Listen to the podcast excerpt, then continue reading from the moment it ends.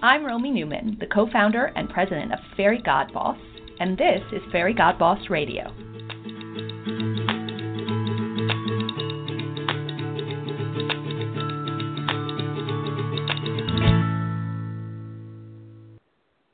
Welcome, everyone. Today on Fairygodboss Radio, I'm so excited to be talking to Celeste Warren, who is the Vice President of Human Resources and Global Diversity and Inclusion Center of Excellence at Merck. Uh, Celeste is really legendary in this industry, and she's a, a smart, thoughtful leader on diversity. We're really lucky to be talking to her today. Welcome to the show, Celeste. Well, thank you. Uh, would you be able to start by telling us about you? How did you get involved in diversity? How did you build your career? Sure. I started out um, many moons ago. I'm not going to tell you how many years, but um, I started out uh, basically. I w- used to be a sports reporter, little known fact, and wow. started my career there. Yeah, I, I was down in Lexington, Kentucky, and I had I covered uh, sports, the Kentucky Wildcats, the Louisville Cardinals, and uh, some of the pro Cincinnati Bengals, um, to name a few.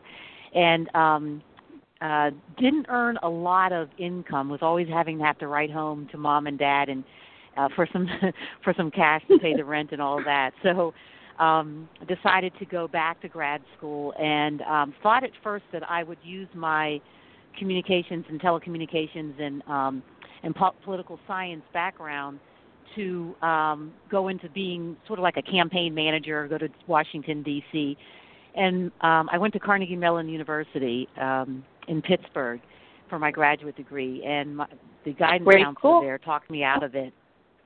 She basically said, um, "You're kidding me. You're only going to have a job for four years, so so you don't want Yeah. to do something like that." So I um, I I decided to go into human resources, and it was really you know like hand to glove. It really kind of fit me, and so have been doing human resources. I started out with General Foods and Kraft Foods, Maxwell House Coffee, and then moved into the pharmaceutical industry with Merck, and have been with Merck now. Uh, this be 22 years this year, and I started. Um, in diversity inclusion about five years ago diversity and inclusion um, has always been a passion of mine um, throughout my human resources career.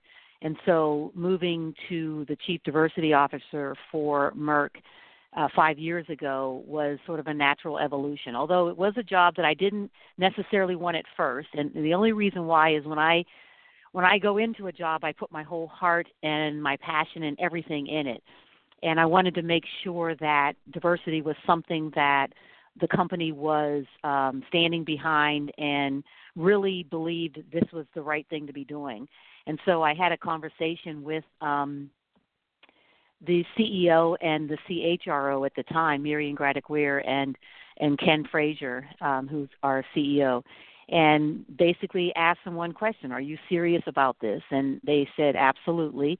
And you know, let's go. And so um, long story short, a strategy later, and uh, and we I have had their support and just kept on moving, and it's been a a, um, a great ride ever since. I love it. Well, looking at some of the things that you've written online, um, it looks like you and I have a shared passion, which is that I'm a big believer that we have to talk all the time about the business case for gender diversity. Why companies should invest in it? Why you know why is your company putting money behind it and other companies? It's the right thing to do from a human rights perspective, but it's also going to drive much better business results. And I think it's really important that we repeat that considerably or constantly. Can you talk a little bit about how you articulate the business case for diversity? Oh, absolutely. I I always say I unapologetically believe at the intersection of diversity and inclusion and business performance, you create a competitive advantage for the company. And so when it comes to gender diversity and women, you have to make sure that we understand the power that women have from the standpoint of their purses and their pocketbooks, from the standpoint of their you know the, the revenue that they they generate in various different companies, but but specifically in our industry, in the pharmaceutical industry, the primary caregiver of the family is the mom it's the woman in most households. They're the ones that are making sure that the doctor's appointments are there for the kids, for the husband as well, for themselves. And they're the ones that are going into the doctor's office, the family members. They're making sure that they're getting the right medications and making those decisions. And so it becomes extremely important that we have women within the organization that can help connect with the, them as patients, help connect to them as primary caregivers in the organization in their families. And if we don't have that mindset and ha- and understand kind of what their thought process is what they value what they're going through what keeps them up at night then it's just we're losing a valuable understanding of our customers and of our patients and in our business that is not something that is even viable I love it. It's all about the customer. It's about the business, and uh, and we all have to just remember to be much more conscious of that.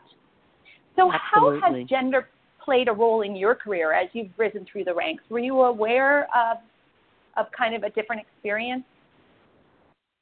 Oh, most definitely. I I can remember um, when I started out in um, in my the first company out of graduate school. I was not as um, laid back and polished. I'm saying that in a joking way. My husband would say I'm not laid back at all, but um I was I not think mine as would say the um, same.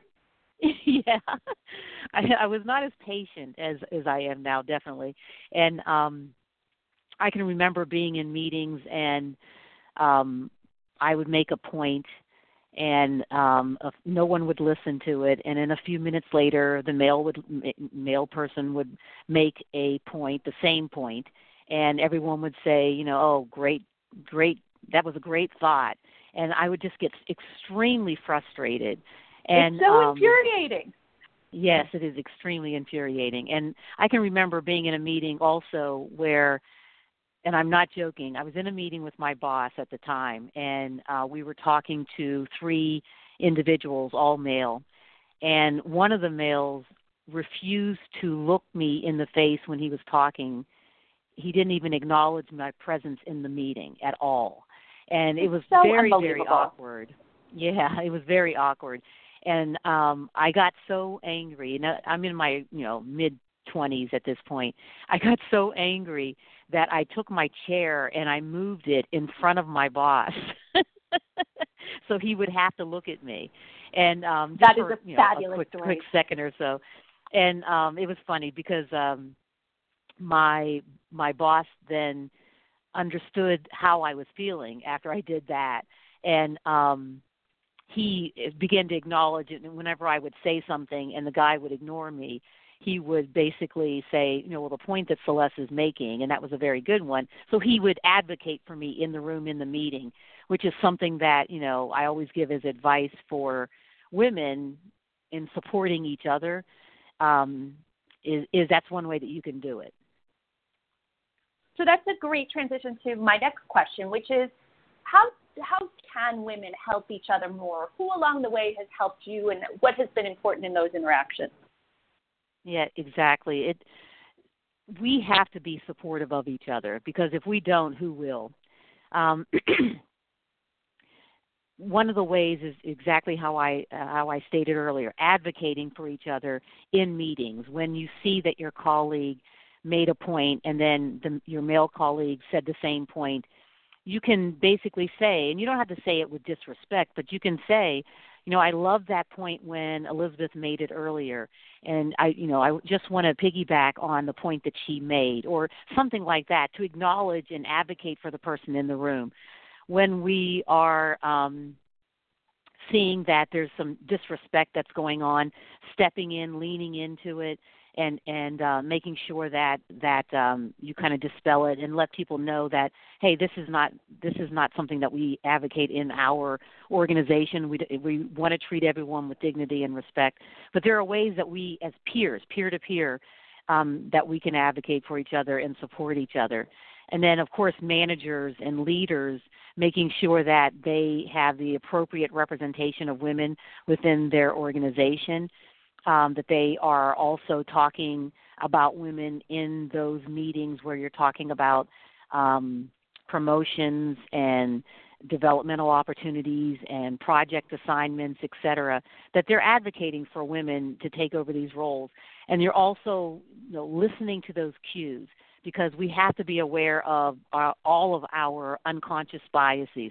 And so making sure that we're listening for those cues where individuals might be letting those unconscious bias come into play in making employment decisions and, and movement uh, decisions around employees' movement, whether that be hiring, One, promotions, etc. Yeah, 100%. And uh, there is that that finding that came out of McKinsey research that women are promoted based on performance, men are promoted based on uh, potential. And I see, I know I've seen that in a lot of rooms. And I think you're exactly right that the only way to confront it is to really ask yourself, are we considering the right people? Are we giving everyone a fair shot? Um, and are we are we looking to see what everyone can achieve? So you, you bring up a you, very yeah. very good point as well about the performance versus potential, and um, calling that out in in discussions, especially managers and leaders in those discussions when you're talking about employees, and you see the difference in what they're saying and how they're assessing the male versus how they're assessing the female and calling it out and being candid about it, it because it takes all of us to be able to um, really fight for gender equality. Absolutely. So, so how do you do it on a day-to-day basis? How are you thinking about either personally mentoring or supporting women, or even building an infrastructure that does so? Well, it's um, definitely part of my job as the chief diversity officer for the organization. But how I personally do it, I, I want to make sure that um, I have um, discussions with women. I find out what is what's on their mind and, and listening, listening with empathy, listening to understand viewpoints. Um, that is the biggest thing that we can do. Active listening. I found that when I talk to women about challenges in the workplace that they're having, or successes as well. What are some of the barriers? What are some of the opportunities, et cetera? When we have those conversations and very candid conversations, we learn a lot about the organization. And um, and I, I have basically engaged many women across the organization in those conversations, so we can put together policies, programs, procedures, and practices that um, we can enable and and and create the environment that we're trying to create within the organization. So listening is a very, very important aspect of mentoring. And then also, where I see general themes um, across the conversations that I've been having, um, we try to make sure that we're addressing those, I call them pain points, and, and those opportunities to, to try to create um, break down barriers and obstacles in, in the in the organization for women. We put in you know lots of different programs enterprise wide and uh, policies and all of that. But the main thing is how are we creating an environment and that relationship with the manager and the leaders and and the women in the workforce creating that partnership where um, they can be successful in in in our environment in each department and across the organization and and where they can be successful and learn and grow and advance I love that. So letting them be heard and then building an infrastructure through which they can achieve. Uh, it will make a huge difference, absolutely. So um, we, in, in our research, in our data, what always surfaces as the number one driver of job satisfaction is simply, do I have a good manager? Um, what advice do you have to managers about what really what's the quality of a good manager today in this world? I believe the quality of a good manager is about servant leadership. When you are working with your team, command and control does not work. You have to be able to work with them. You have to be able to meet them where they are on an individual basis or on a team basis, depending on how large your organization is and bring them to where you want them to be to optimal level of performance and development. And the the critical thing is we have to understand that um, our job as managers, as leaders, is to um, make sure that we are creating an environment where our our the employees in our organization where they can learn, where they can develop, where they can be productive, where they can be engaged and be empowered to be successful. And then and to prepare them for their next role or their next opportunity and many managers forget that. They they think from the perspective of their an individual contributor or an individual employee employee who just happens to manage people. So they they they sort of approach their role as a manager in that way. And they need to understand that as a manager as a leader your job is to make sure that your employees, especially your women, are productive and engaged and empowered to do what we need them to do. And you step back and you set the direction, but you step back and you let them grow. And um, the best managers are not micromanagers. They're they're individuals who empower their employees. And when it comes to, especially when we talk about gender and gender equality, understanding. When I say meeting people where they are, understanding what is going on in their professional life and in some cases their personal life if they're willing to share it. But meeting them where they are and helping them to develop and grow. What's good for joe may not be good for jane um, because of whatever the situation that they may be in uh, personal and professional. And so making sure that everybody can contribute not saying well here's how you go um, you know instead of instead of saying I need you to get to Z and standing over them while they go from A to B and B to C and C to D, they say, hey, I need you to get to Z and let's talk about how you get there. How you get there may be different from how I'm going to get there or how I would do it. But let's talk about how you get there, and I'm there to support and enable you to be successful to reach that goal of Z. I love it. Yeah, and I think we've all had the frustration of that micromanager, and it's really hard to feel satisfaction when you're you're just following instructions all day long. Um, yes. But also, I think you make an interesting point about how important it is to have managers who see you as a whole person. Um, I've I've been observing lately that you know technology has really facilitated having work invade our lives, right? We all are going home at night and working. So if work is going to invade our personal lives in that way, um, then we have to make room for our personal lives during the workday as well. There has to be give and take.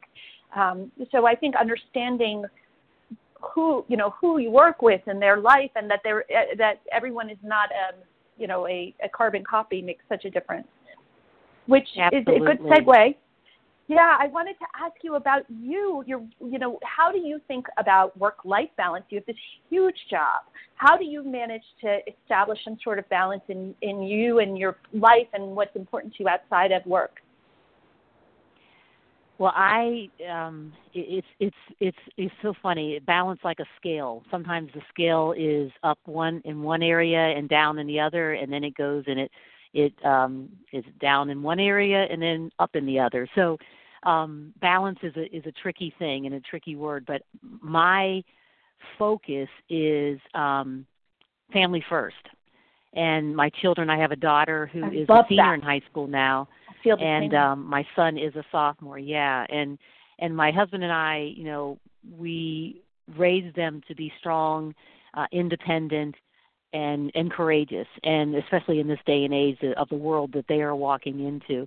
But um, that's first for me always. And i always uh, counsel and and um throughout my career with my managers um when i was first pregnant with my my daughter um my first pregnancy and child. And i remember having a conversation with my manager when i when i was about when i when i you know in that second trimester when i when i told him that i was pregnant. And um and i basically kind of said you know I don't know how this is going to impact me um, from the standpoint of um, how I approach my work, how I approach my life. It's a new it's a new adventure for me, but um, I do know that, and I would request that I have that leeway as I'm figuring it out in, in my journey. And I know how I felt as a new mother and as a mother of a second child. And so when I lead, I I try to make sure that I remember how I felt. And in balancing it, my husband, when we first got married, um, we both made a decision that uh, we wanted, through the formative years of our children, that we wanted one parent at home. And so we budgeted, we um, we worked uh, and and put a put a kind of a plan in place. And my husband stayed at home for most of the formative years, and did That's you know amazing. did work wow. that he could do from home. Yes, and and so um, I've seen it you know i've seen not everyone is able to do that. We were lucky to be able to do that and blessed to be able to do that with god's help.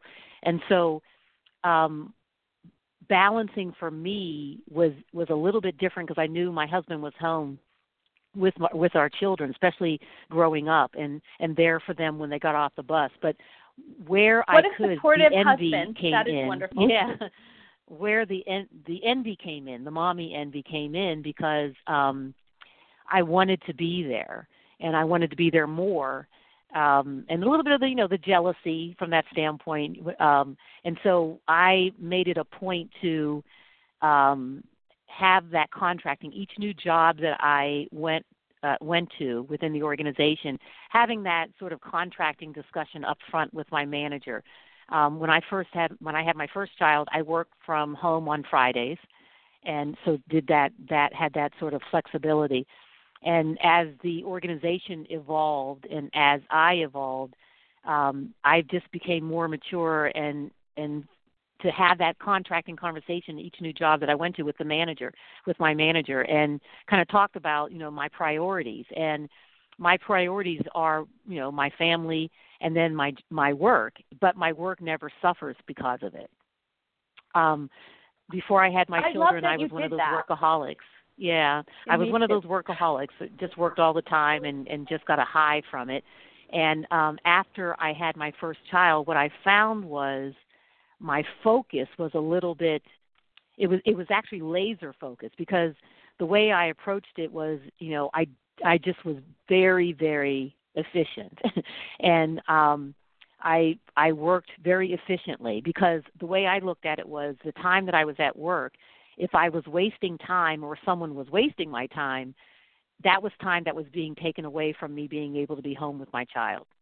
And so I had a very laser focused um, um, approach to it. And, and my thing with my managers was, I will get the job done. It will be done at the time that you have asked me to have it done, um, and not a minute later. How I approach it might be different from how you approach it, but it will get done on the time that you at the time that you say you want it done. So that was basically kind of how I worked out. And you know, you build that trust with your manager, and you take that time to build the trust. And once build, uh, I built built the trust and built a strong reputation. Um, it was easy, and I would take off for you know my children's different things in in, in the school that they would be having, uh, parties and different things like that, and and different events and and and plays. And as my children got into their um elementary school they were athletes. And so attending games and meets track meets for my daughter and soccer games for my son and really making sure that I was able to be there as much as I could in their lives. They brought you back to your days as a sports reporter. Yes, exactly. exactly. I love this though, Celeste. That's I feel like I've learned so much from you in, in this idea of the contracting conversation. Number one, having the courage and authority to assert this is first for me, this is important for me, and not be embarrassed about it, and setting expectations up front. And it works so well because it, it helps you have the room you need to, to manage your family and your work, but it also you're establishing a pattern for the women who will follow you in the company and, and men and fathers to have to to uh, have that kind of ability to have more flexibility. Absolutely.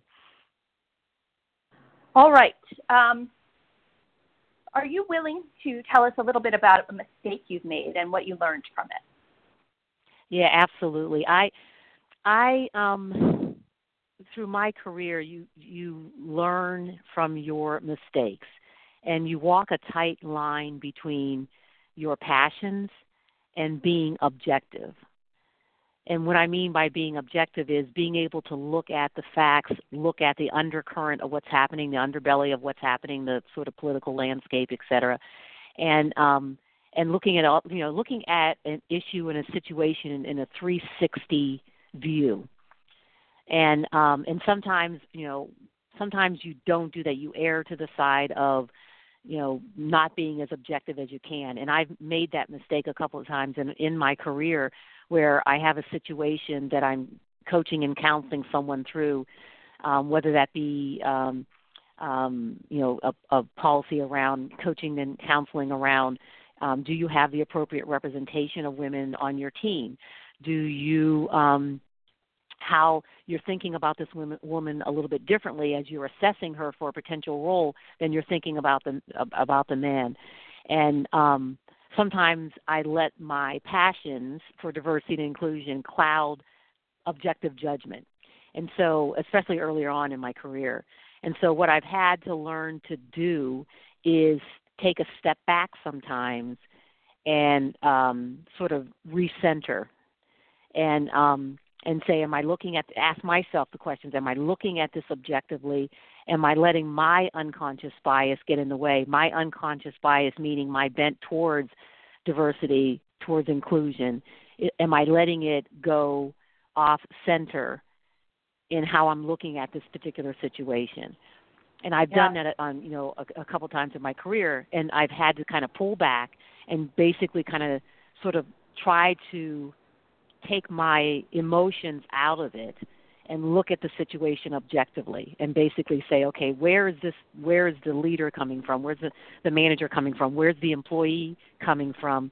And let's let's try to to look at the situation and try to find an intervention that will work for both parties and and for the for the benefit of the organization. And and I can tell you sometimes that's been very very challenging especially in in my role and um I've had to learn to kind of shut sometimes shut emotions off and um and really look at situations objectively to, so we make sure that we make the right decisions. Well, thank you for sharing that. I think it's so humbling to realize we all have bias even if it's in the opposite direction and it's so important to question constantly question ourselves why am I making this decision? Mm-hmm. All right, we're running tight on time, so I'm going to uh, ask you our last question of the day, which is uh, we have a, a, a really wonderful audience of very ambitious, talented women. What is the one piece of career advice you'd like to leave them all with? Share your voice. Speak up. Don't be afraid to ask for what you want don't be afraid to have those, as I said earlier, those contracting decisions in various different manners and forums. And advocate for yourself, advocate for others. You don't have to pound your fist on the desk. You can do it in a very uh, dignified way. Um, you can do it with your, in your own style, whether you be an extrovert or an introvert. It doesn't make a difference, but but have a voice and share it. It's the advice that I would give. Well, thank you, Celeste. I, I have learned so much from you today. I love learning about the contracting conversations, about the business case and how important it is to make that, and about this idea of service leadership and, and bringing that as managers, or we should all be looking for that in our managers. Thank you very much for spending time with us today. It was great to talk to you. Well, thank you for having me. I enjoyed talking with you. Thank you, Celeste.